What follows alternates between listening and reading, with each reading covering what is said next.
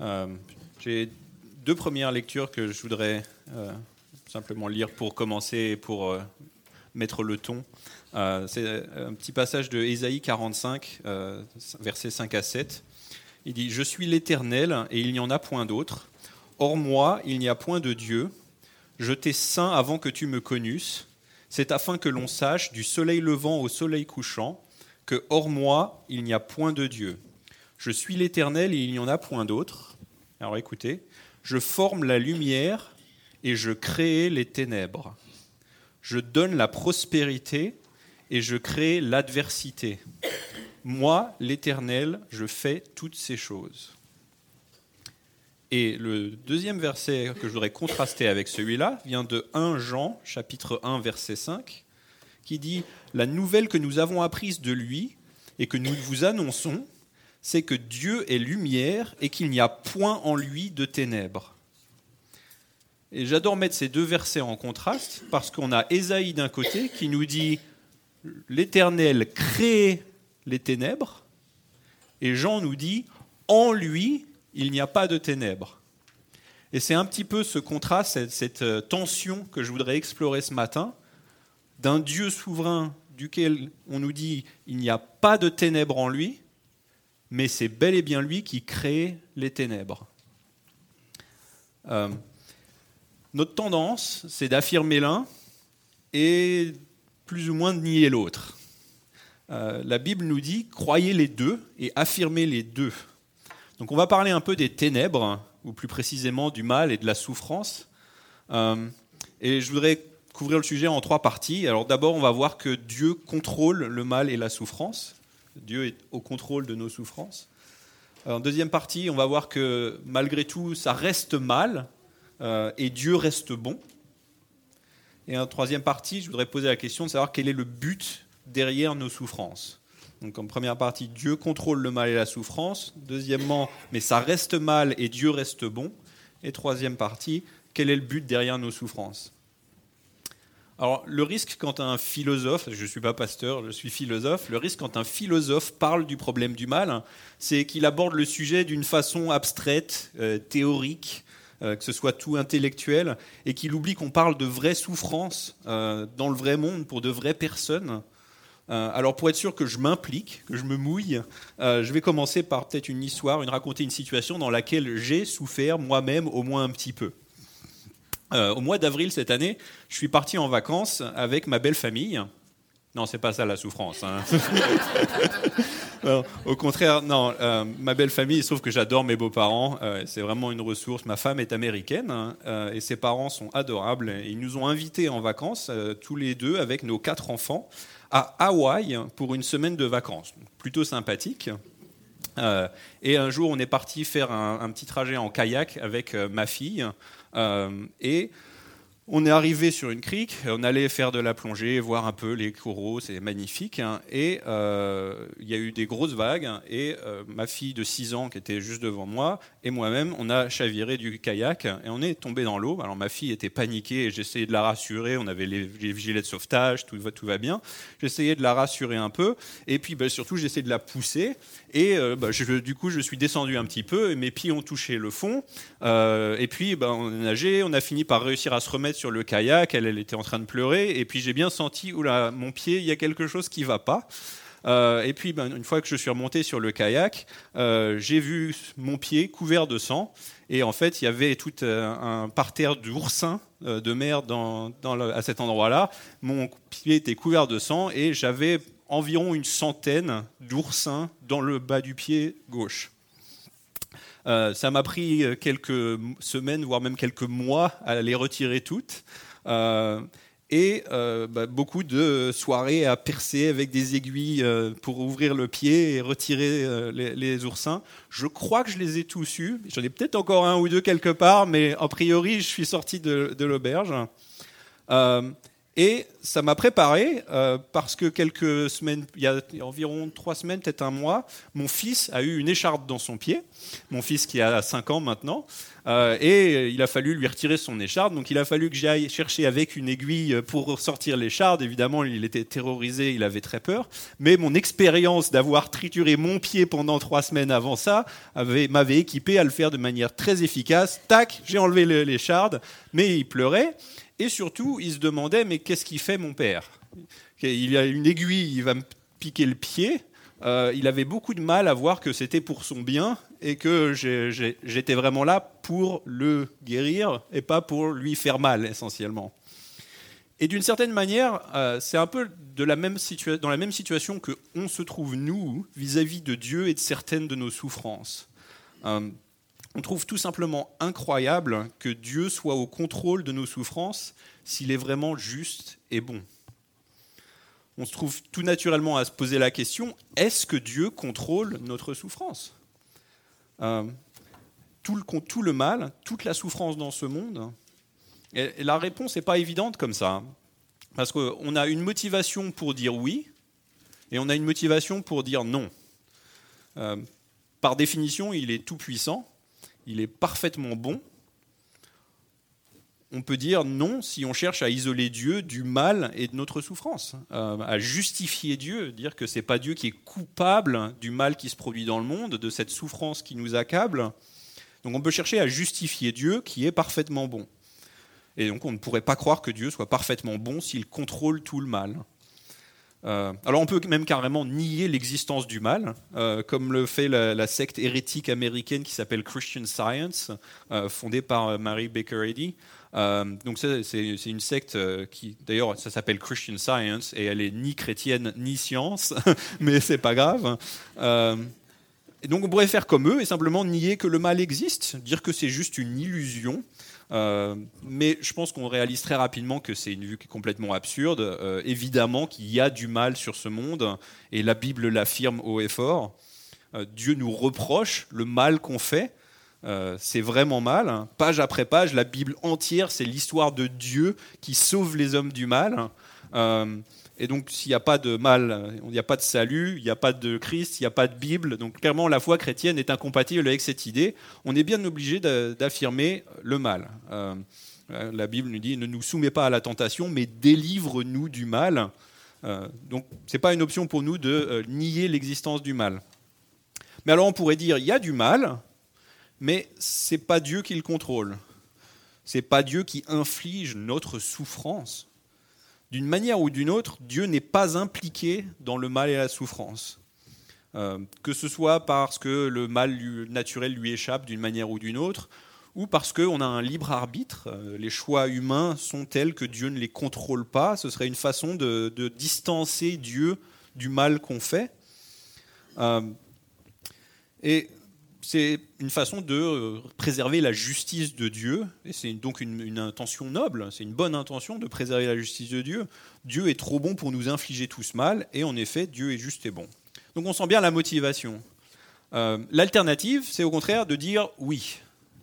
Euh, oui, c'est Dieu qui contrôle le mal, auquel cas on se retrouve avec une grosse question sur la bonté de Dieu, mais aucune difficulté à maintenir l'omnipotence, la toute-puissance de Dieu euh, donc la motivation est là. On peut alors affirmer aisément que Dieu est tout puissant et qu'il contrôle tout. Le mal ne lui fait pas peur. Il est capable de triompher à tout instant.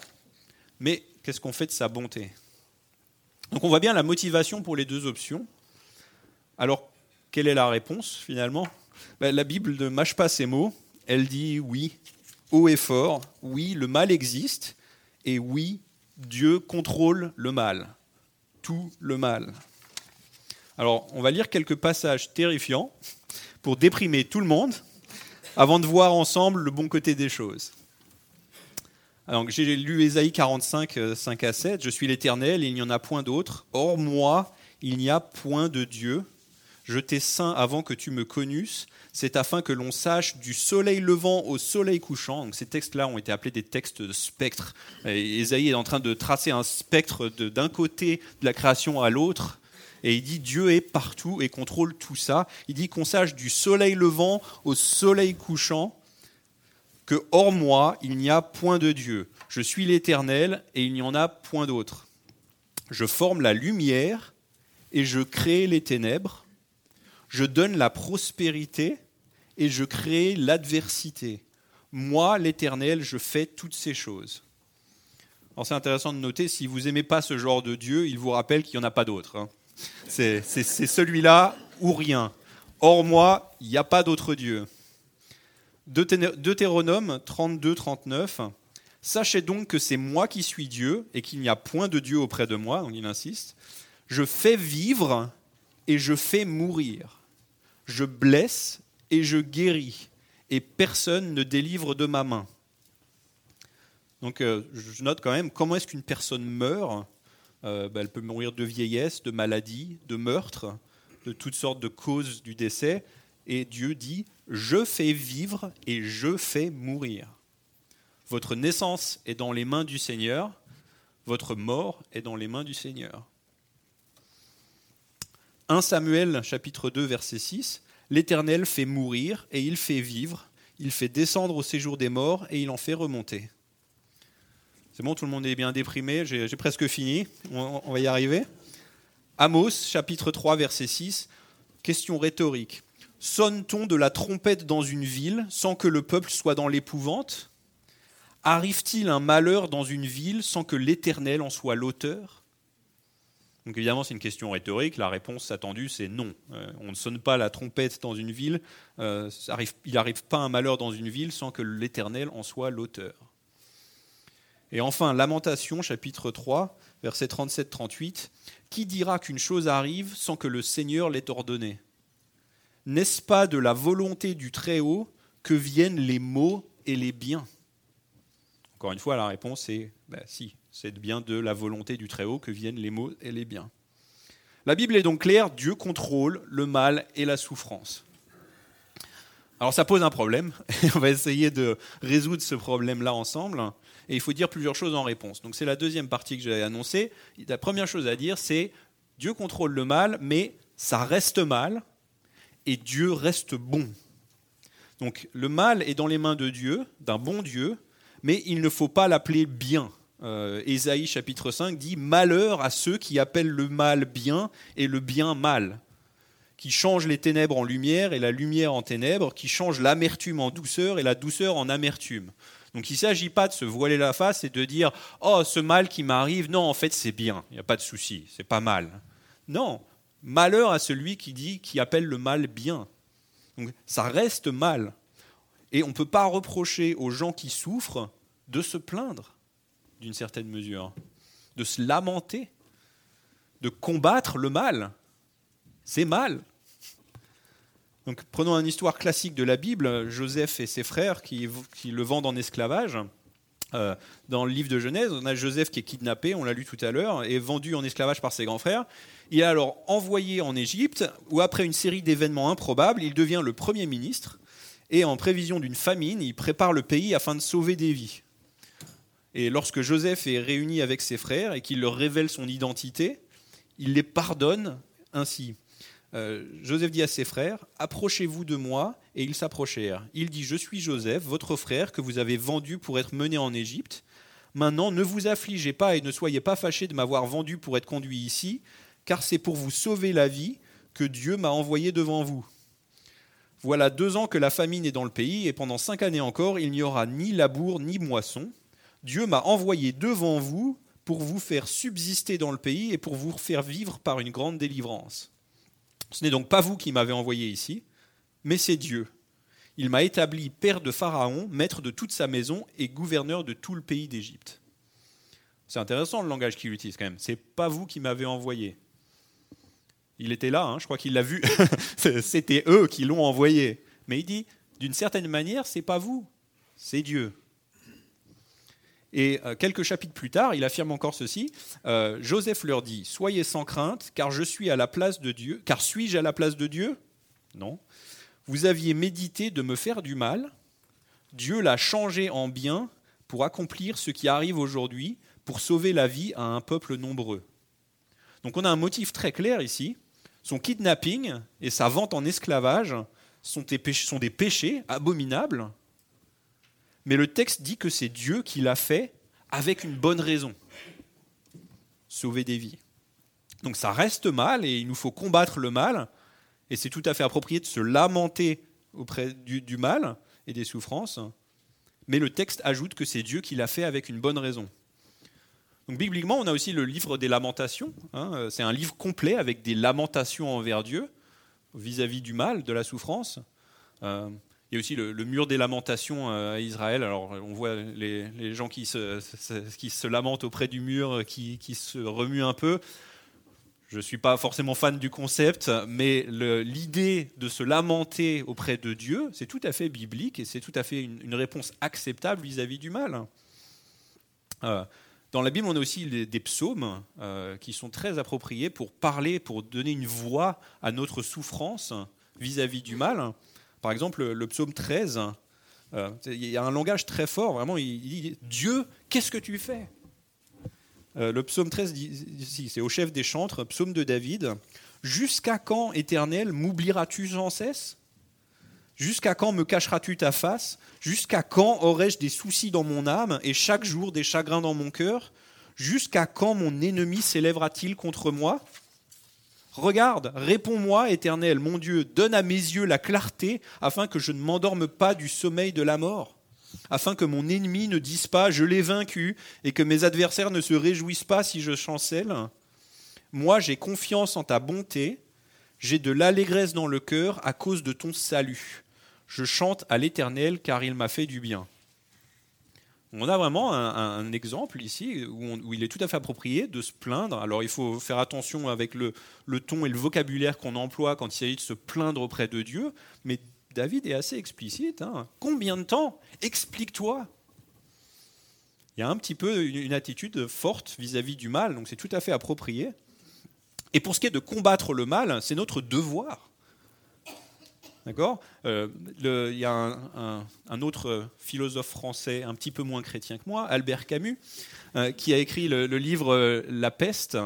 et dans la, peste, donc c'est l'explication de, cette peste qui, qui, ravage et qui tue, qui décime un peuple. Et dans le livre de la peste, il y a un caractère, il y a une personne qui est un ecclésiaste qui euh, se présente devant ce fait et qui dit euh, il ne faut pas combattre la maladie, il ne faut pas combattre la peste, puisque c'est l'œuvre de Dieu. Dieu est souverain et il a apporté cette peste, il ne faut donc pas la combattre, sinon on est en train de combattre contre l'œuvre de Dieu. Alors évidemment, euh, Camus utilise ça pour se moquer et critiquer la religion, mais c'est évident que cette, cette attitude est, est fausse, ce n'est pas du tout l'attitude du chrétien, on affirme que Dieu est au contrôle de ce qui se passe, mais c'est notre devoir de combattre le mal et la souffrance. Euh, donc euh, l'Ecclésiaste dit de ne pas combattre la maladie, car ce serait combattre l'œuvre de Dieu, c'est n'importe quoi. Dieu nous, commande de combattre le mal et la souffrance, même s'il décrète que du mal se produise. Ça reste mal. Alors pour bien comprendre ce qui se passe là, il y a une petite distinction théologique qui est utile pour, euh, pour bien comprendre il y a une différence entre ce qu'on appelle la volonté de décret et la volonté de prescription.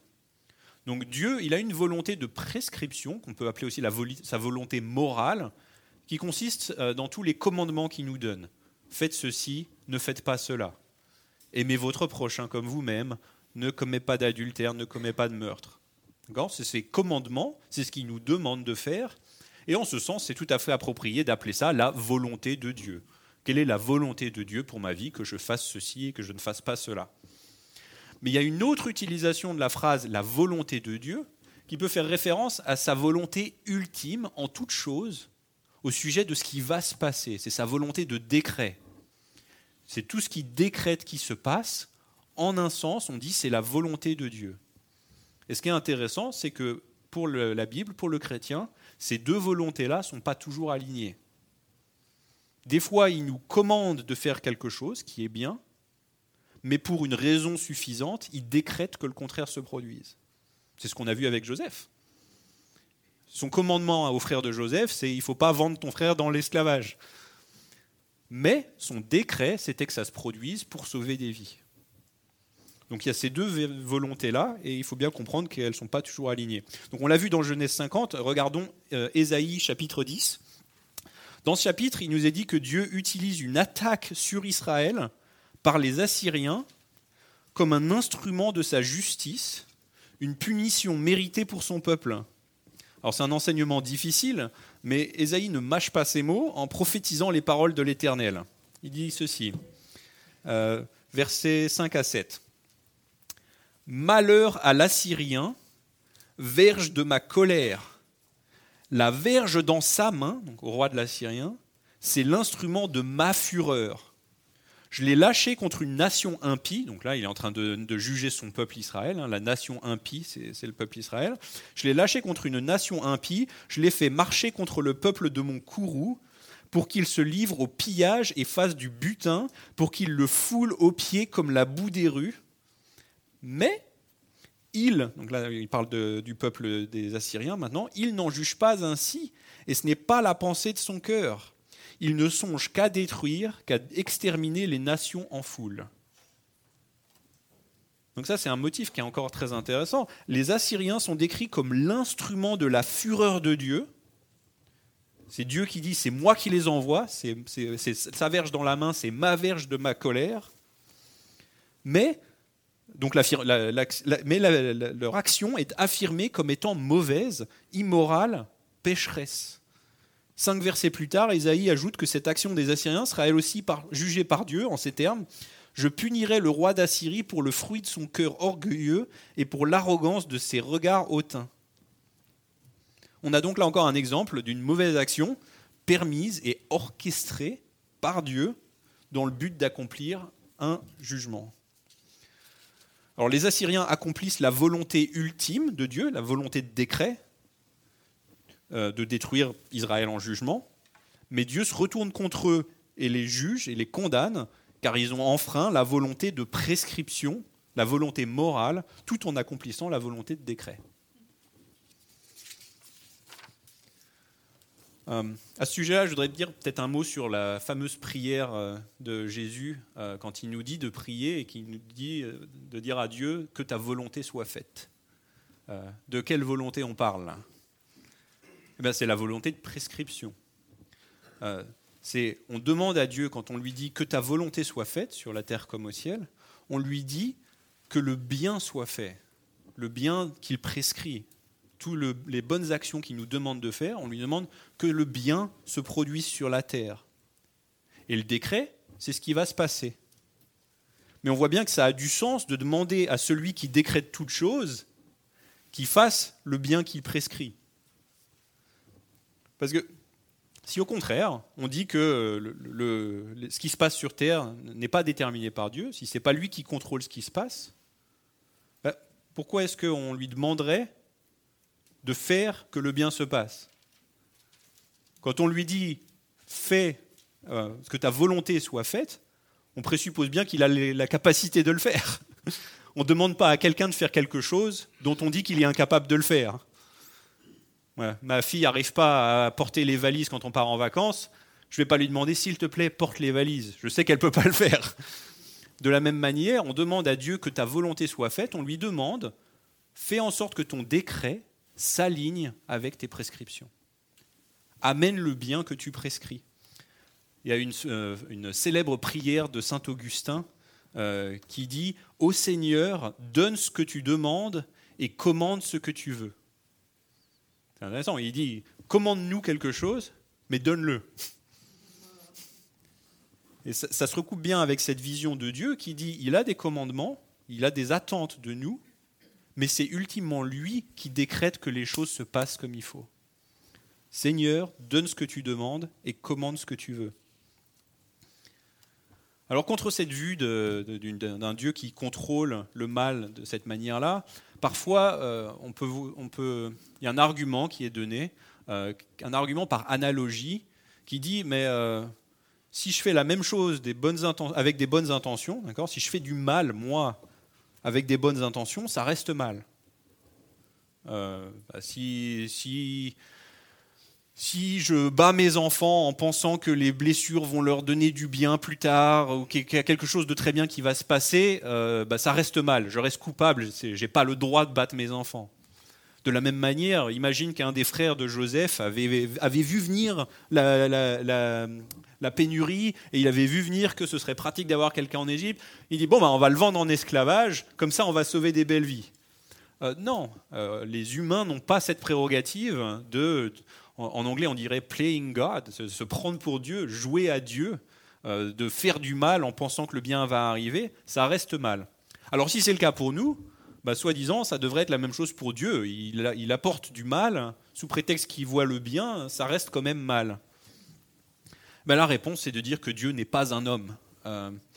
Dieu est le créateur de l'univers, c'est le créateur approprié de l'univers, et il est, lui, en mesure de tout contrôler, de diriger le mal avec des bonnes intentions. Et on voit bien qu'il y a une disanalogie, il y a, une, comparaison qui ne tient pas la route entre les hommes et Dieu vis-à-vis du contrôle du mal. Euh, prenez l'exemple de la mort. Euh, Dieu a le droit de prendre ma vie, c'est l'auteur de ma vie il a le droit de prendre ma vie quand il veut. C'est sa prérogative. Et s'il prend ma vie, il n'y a rien à redire. Par contre, si mon voisin prend ma vie, c'est un meurtre. 1 euh, Samuel 2,6, on l'a vu tout à l'heure, l'Éternel fait mourir et il fait vivre, il fait descendre au séjour, au séjour des morts et il en fait remonter. Et il n'y a rien à redire à ça. Dieu est au, contrôle de notre vie. Si je meurs d'une crise cardiaque aujourd'hui, c'est sous son contrôle et il ne sera pas coupable d'un mal quel que soit, c'est simplement sa prérogative. Donc de la même manière, quand Dieu contrôle le mal, si je le faisais moi, ce serait mal, mais du fait que c'est Dieu qui est aux commandes, c'est approprié. Donc on voit qu'il y a cette compréhension juste dit que le mal est vraiment mal, il faut s'en plaindre et il faut le combattre. Mais Dieu est au contrôle et il reste bon. Donc maintenant, il me reste à régler la, question, euh, quel est le but derrière le mal, derrière notre souffrance? Si Dieu est bon et qui contrôle notre mal, notre souffrance, quel est son but derrière? Euh, Dieu a une bonne volonté derrière son décret du mal, il a un but juste et bon. Et donc il s'agit de dire, bon ben Guillaume, c'est quoi son but Dis-nous. Euh, c'est l'argument de l'athée contre l'existence de Dieu le plus populaire, c'est l'argument du mal, qui consiste à dire, si Dieu est tout-puissant et parfaitement bon, il ne devrait pas y avoir du mal, mais il y a du mal, donc Dieu n'existe pas. C'est l'argument le plus célèbre contre l'existence de Dieu. Euh, et la réponse du chrétien, euh, la réponse logique à cet argument-là, c'est de montrer que l'argument a deux présuppositions qui sont tout à fait rejetables. La première présupposition, c'est si Dieu est tout-puissant, il peut faire absolument tout ce qu'il veut. C'est nécessaire pour que l'argument marche bien. Il faut dire que si Dieu est tout-puissant, alors il peut faire absolument tout ce qu'il veut. Donc ça, c'est une présupposition qui peut se, qui peut se, rejeter. Euh, et la deuxième présupposition, c'est si Dieu est parfaitement bon, il est impossible que Dieu veuille que du mal se produise. Donc avec ces deux présuppositions-là, si ces choses-là sont vraies, bah oui, il s'ensuit que Dieu n'existe pas. Le problème, c'est que ces deux présuppositions-là sont tout à fait rejetables. Alors la première, l'idée que Dieu pourrait faire absolument tout ce qu'on veut, est souvent rejetée à l'aide du libre arbitre pour des personnes qui n'affirment pas la même vision du libre arbitre que moi. Euh, certains disent que le libre arbitre des hommes, les choix qu'on fait, ne sont pas vraiment déterminés par Dieu. Euh, et donc, on peut dire qu'il y a des choses qu'il aimerait faire, qu'il aimerait qu'on fasse, mais il n'arrive pas à les obtenir parce que le libre arbitre des hommes l'en empêche. Alors c'est une façon d'éviter le problème, c'est pas celle que j'utilise moi, parce que je pense que c'est faux. On l'a vu euh, dans des textes bibliques très explicites, Dieu il arrive à obtenir ce qu'il veut. Et en plus, le libre arbitre, ça aide pas beaucoup à résoudre ce problème. Hein. Euh, ça, dit que Dieu voudrait éviter le mal, mais il veut aussi préserver le libre arbitre. Alors il permet le libre arbitre même en sachant que du mal va en ressortir. Donc d'une manière ou d'une autre, Dieu, il, sait bien qu'il y a du mal qui va en ressortir, mais il, le tolère quand même. Il le permet. Euh, parce que, ben oui, si je me fais agresser dans la rue euh, avec par un monsieur avec un pistolet qui veut mon argent et il le prend et puis il me tire une balle dans la tête, alors oui, euh, si son libre arbitre à cet agresseur est indéterminé, Dieu ne pourrait pas empêcher l'attaque tout en gardant le libre arbitre intact de, l'agresseur. Mais il peut le tuer. Dieu n'est pas limité par le libre arbitre de l'agresseur. Il peut tout à fait lui donner une crise cardiaque ou même faire en sorte que son pistolet ne marche pas. Donc il n'y a pas besoin de se heurter au libre arbitre de l'agresseur. Dieu est au contrôle de ce qui se passe, même si le libre arbitre était indéterminé. Donc ça n'aide pas énormément à résoudre la question, cette histoire du libre arbitre. Et puis en plus, il y a tout le mal naturel. Hein. Euh, hier, j'étais en débat, comme Pascal le, disait, j'étais dans un débat sur ce, sujet-là, sur la nature du libre arbitre. Et mon adversaire dans le débat m'a demandé d'expliquer si Dieu détermine tout ce qui se passe, est-ce que tu affirmes que Dieu a déterminé que l'État islamique tue toutes ces personnes qu'ils ont tuées euh, en Syrie?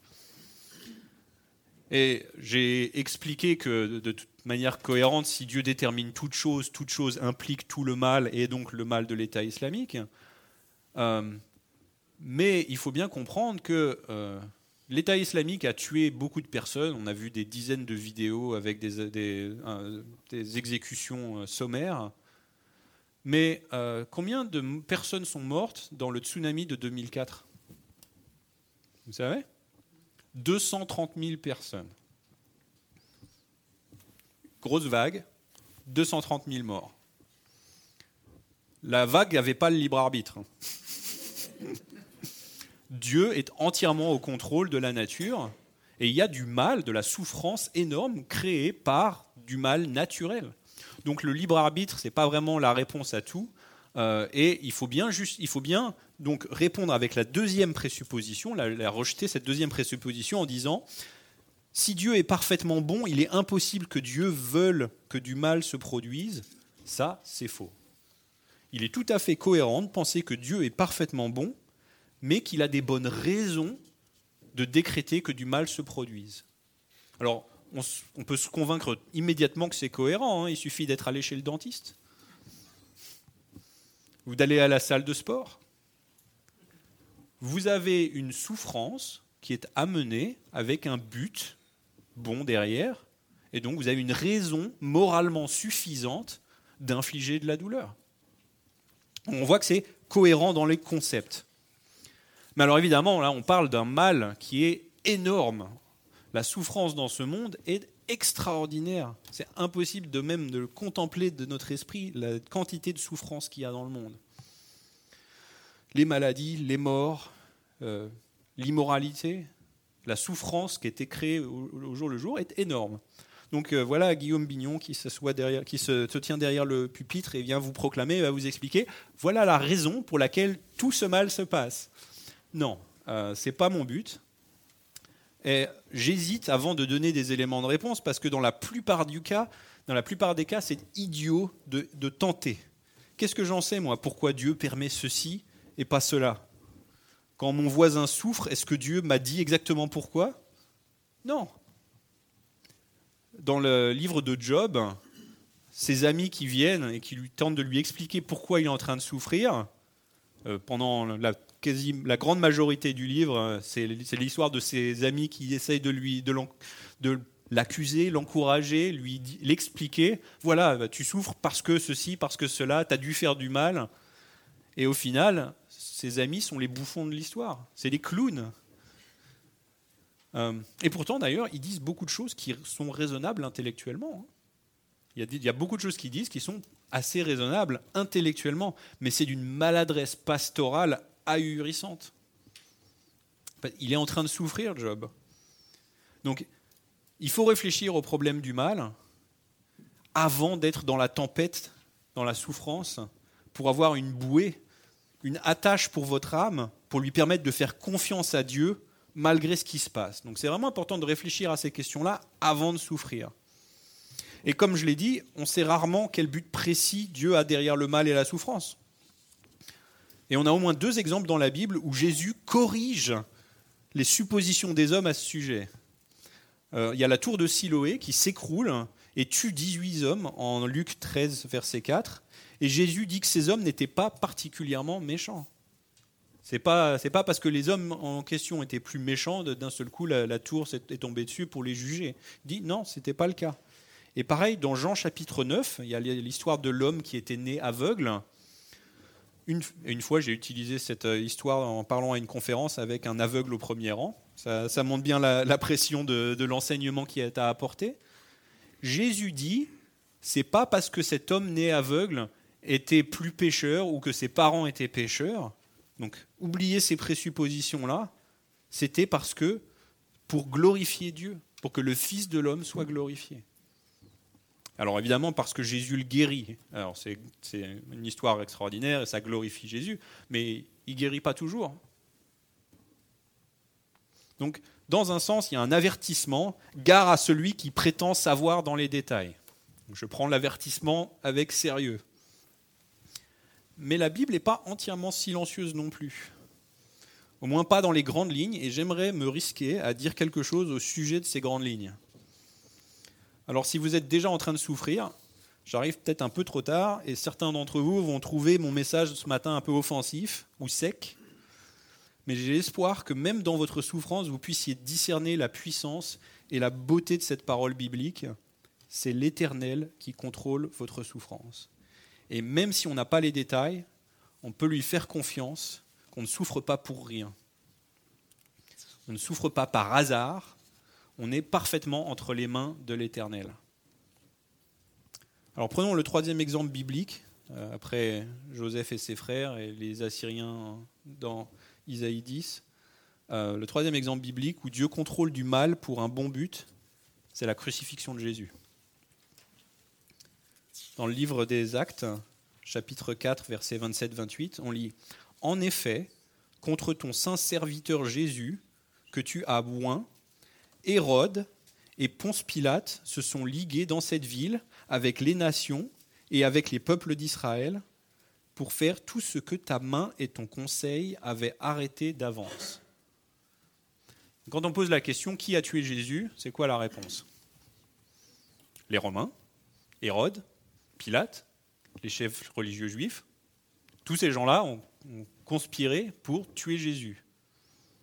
Et la Bible nous dit, ils n'ont fait que faire tout ce que ta main et ton conseil avaient arrêté d'avance. Donc on voit encore une fois le même motif, il y a du mal, c'est un meurtre. Hein. Jésus était innocent, donc c'est un complot, c'est un crime judiciaire, orchestré par Dieu, parce que, évidemment, il avait un but bon et juste derrière. Alors parlons un peu de la mort et, de la résurrection de Jésus. C'est l'événement central de la foi chrétienne. Il s'agit des souffrances du Christ, mais il y a un rapport avec nos souffrances. Lequel? C'est que le but général de Dieu pour nous, les chrétiens, c'est la résurrection. Notre résurrection. Qu'est-ce qui se passe après la mort? Tous chrétiens et éduqués euh, dans la Bible par Pascal de, des enseignements de qualité, votre réponse doit être claire. Qu'est-ce qui se passe après la mort? Il y a un jugement. Hein et comme nous sommes tous pécheurs, nous sommes tous condamnables, et la seule raison pour laquelle nous serons pardonnés, c'est que Jésus a payé le prix à notre place sur la croix, et si on place notre foi en Jésus, nous recevons gratuitement le pardon acheté par son sacrifice sur la croix et il nous donne la vie éternelle gratuitement par la foi. Il suffit de croire en lui, c'est la bonne nouvelle. Mais ça va se passer où tout ça?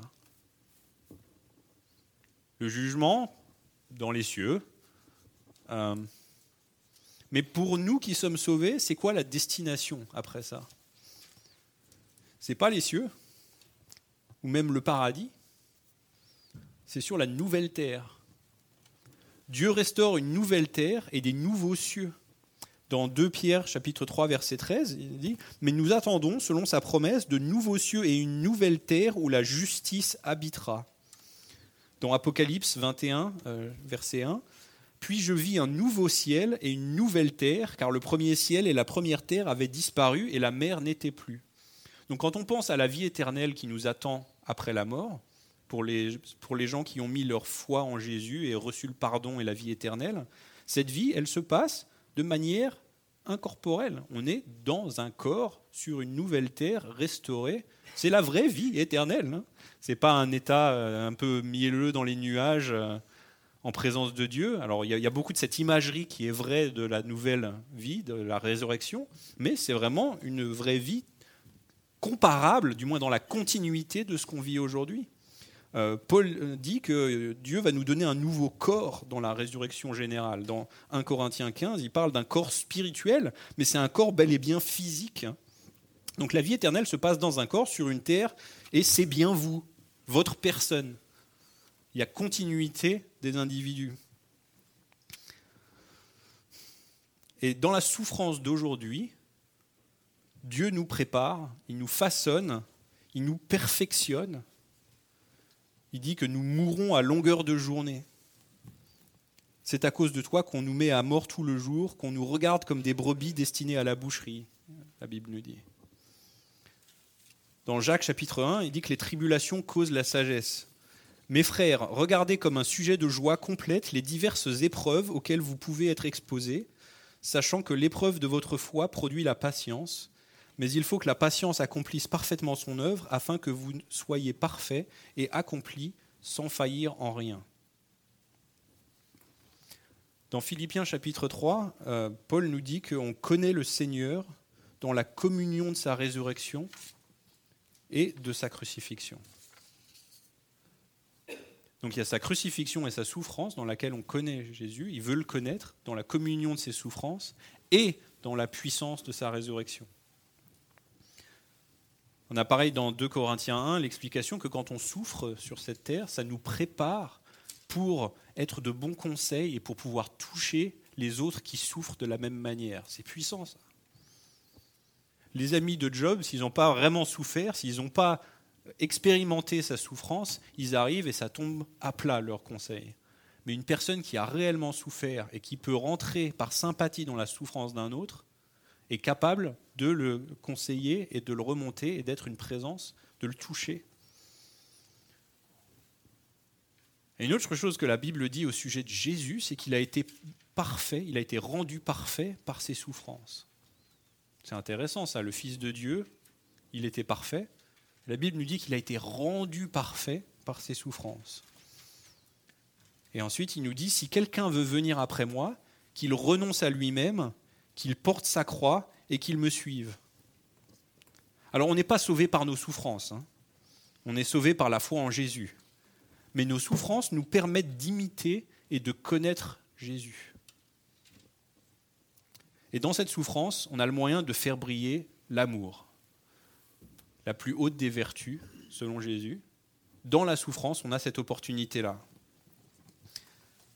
Maximiser l'amour dans le pardon, qui lui-même implique l'existence du mal et de la souffrance. On ne peut pas pardonner s'il n'y avait pas quelque chose à pardonner. Et Jésus dit, bah, il n'y a pas plus grand amour qu'un homme qui donne sa vie pour ses amis. Donc cette, cette souffrance dans laquelle on a l'opportunité de pardonner, qui nous transforme, qui nous fait permettre de connaître Jésus, mène à l'amour. Et le fait que Dieu nous pardonne nos péchés augmente l'amour, notre amour de Dieu. Euh, alors ça peut faire bizarre un peu quand on parle d'aimer Dieu. Des fois, on a peut-être des images un petit peu euh, romantiques ou un petit peu efféminé, dire ah, je vais aimer Jésus. C'est d'autant plus bizarre pour un homme. Euh, mais l'amour chrétien pour Jésus, l'amour chrétien pour Dieu, j'ai envie de vous soumettre que il est très similaire finalement à l'amour que vous pourriez trouver chez deux militaires dont l'un aurait donné sa vie pour sauver l'autre. C'est deux militaires qui sont sur le champ de combat et il y a une grenade qui arrive et il y en a un qui se jette sur la grenade pour sauver son ami. Son ami militaire, il va rentrer sauver je vous garantis qu'il aime tendrement, fortement, la personne qui s'est sacrifiée pour lui. Et on ne pourra pas l'accuser que ce soit un amour efféminé ou romantique, mais c'est un amour véritable du fait qu'il soit, il ait donné sa vie pour lui. Et c'est vraiment selon ces lignes-là qu'on a l'occasion d'aimer Jésus. Je vais finir avec une de mes paraboles préférées, exactement sur ce sujet-là, sur l'amour qui résulte du fait que Jésus nous a pardonné. C'est la parabole des deux créanciers. Jésus explique la chose à merveille dans une discussion avec un pharisien nommé Simon qu'il avait invité à déjeuner dans sa maison. Et alors qu'ils étaient, à, table, une femme se présente devant Jésus. C'était une pécheresse qui venait de la ville, on nous dit. Alors ça peut vouloir dire qu'elle était peut-être prostituée, on ne sait pas trop, mais très clairement une pécheresse qui venait de la ville. Euh, elle se jette à ses pieds en pleurant. Elle lui mouille les pieds de ses larmes, les essuie avec ses cheveux, les embrasse, elle les couvre de parfum. Et Simon le pharisien, en voyant ça, il s'est dit que si Jésus avait été un vrai prophète, il ne l'aurait pas laissé faire ça. Il ne l'aurait pas laissé le toucher. Et alors Jésus lui raconte une histoire. Un créancier avait deux débiteurs. L'un lui devait 500 deniers et l'autre lui devait 50 deniers. Les débiteurs étaient tous deux incapables de le rembourser, alors le créancier leur remit leur dette. Lequel des deux débiteurs l'aimera le plus? demanda alors Jésus. Simon répond bah, Celui, je pense, auquel il a le plus remis. Jésus lui dit qu'il avait bien raison, et après, il lui porte le coup de grâce.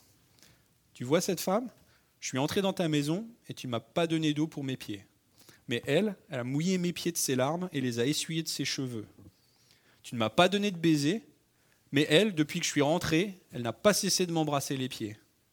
Tu n'as pas versé d'huile sur ma tête, mais elle, elle a versé du parfum sur mes pieds. C'est pourquoi je te le dis, écoutez, ses nombreux péchés ont été pardonnés, puisqu'elle a beaucoup aimé. Mais celui à qui l'on pardonne peu, aime peu. Et Jésus dit à la femme que, ses péchés étaient pardonnés. Ceux qui étaient à table se sont mis à se demander qui est celui-là? Il pardonne même les péchés. Et Jésus dit à la femme Ta foi t'a sauvée, va en paix. L'image est puissante. Jésus parle d'aimer Dieu parce qu'il nous pardonne nos péchés. Celui qui a été pardonné peu aime peu, et celui qui a été pardonné beaucoup aime beaucoup. J'aime beaucoup. Alors souvenez-vous les dernières paroles de David dans le psaume qu'on a lu tout à l'heure. Hein. J'ai de l'allégresse dans le cœur à cause de ton salut. Quel bonheur d'avoir la vie éternelle. Et nos souffrances dans ce monde sont ultimement écrasées par le poids de gloire qui nous attend à la résurrection, dans laquelle nous serons nous-mêmes façonnés par Dieu dans ses bénédictions et dans nos souffrances, et connaissant parfaitement celui qui nous a sauvés. Prions ensemble. Merci Seigneur pour ta grâce. Euh, et lorsqu'on approche ce sujet difficile, je te demande encore à ton esprit de figer ces vérités dans notre cœur pour que dans notre souffrance, nous voyons cet aspect glorieux de ta création et de ta providence. On peut faire confiance dans le fait que tu as de bonnes raisons derrière notre souffrance. On a cette confiance, cette foi en toi qui est à la fois le moyen de survivre ces souffrances en te faisant confiance, mais également le moyen de recevoir la vie éternelle, cette confiance qu'on a en toi, cette foi qu'on a en toi, qui est le mécanisme que tu as choisi pour qu'on reçoive la vie éternelle, la foi, la confiance en Jésus. Je te demande d'augmenter notre confiance. Donne-nous cette chose. Donne ce que tu commandes et commande ce que tu veux.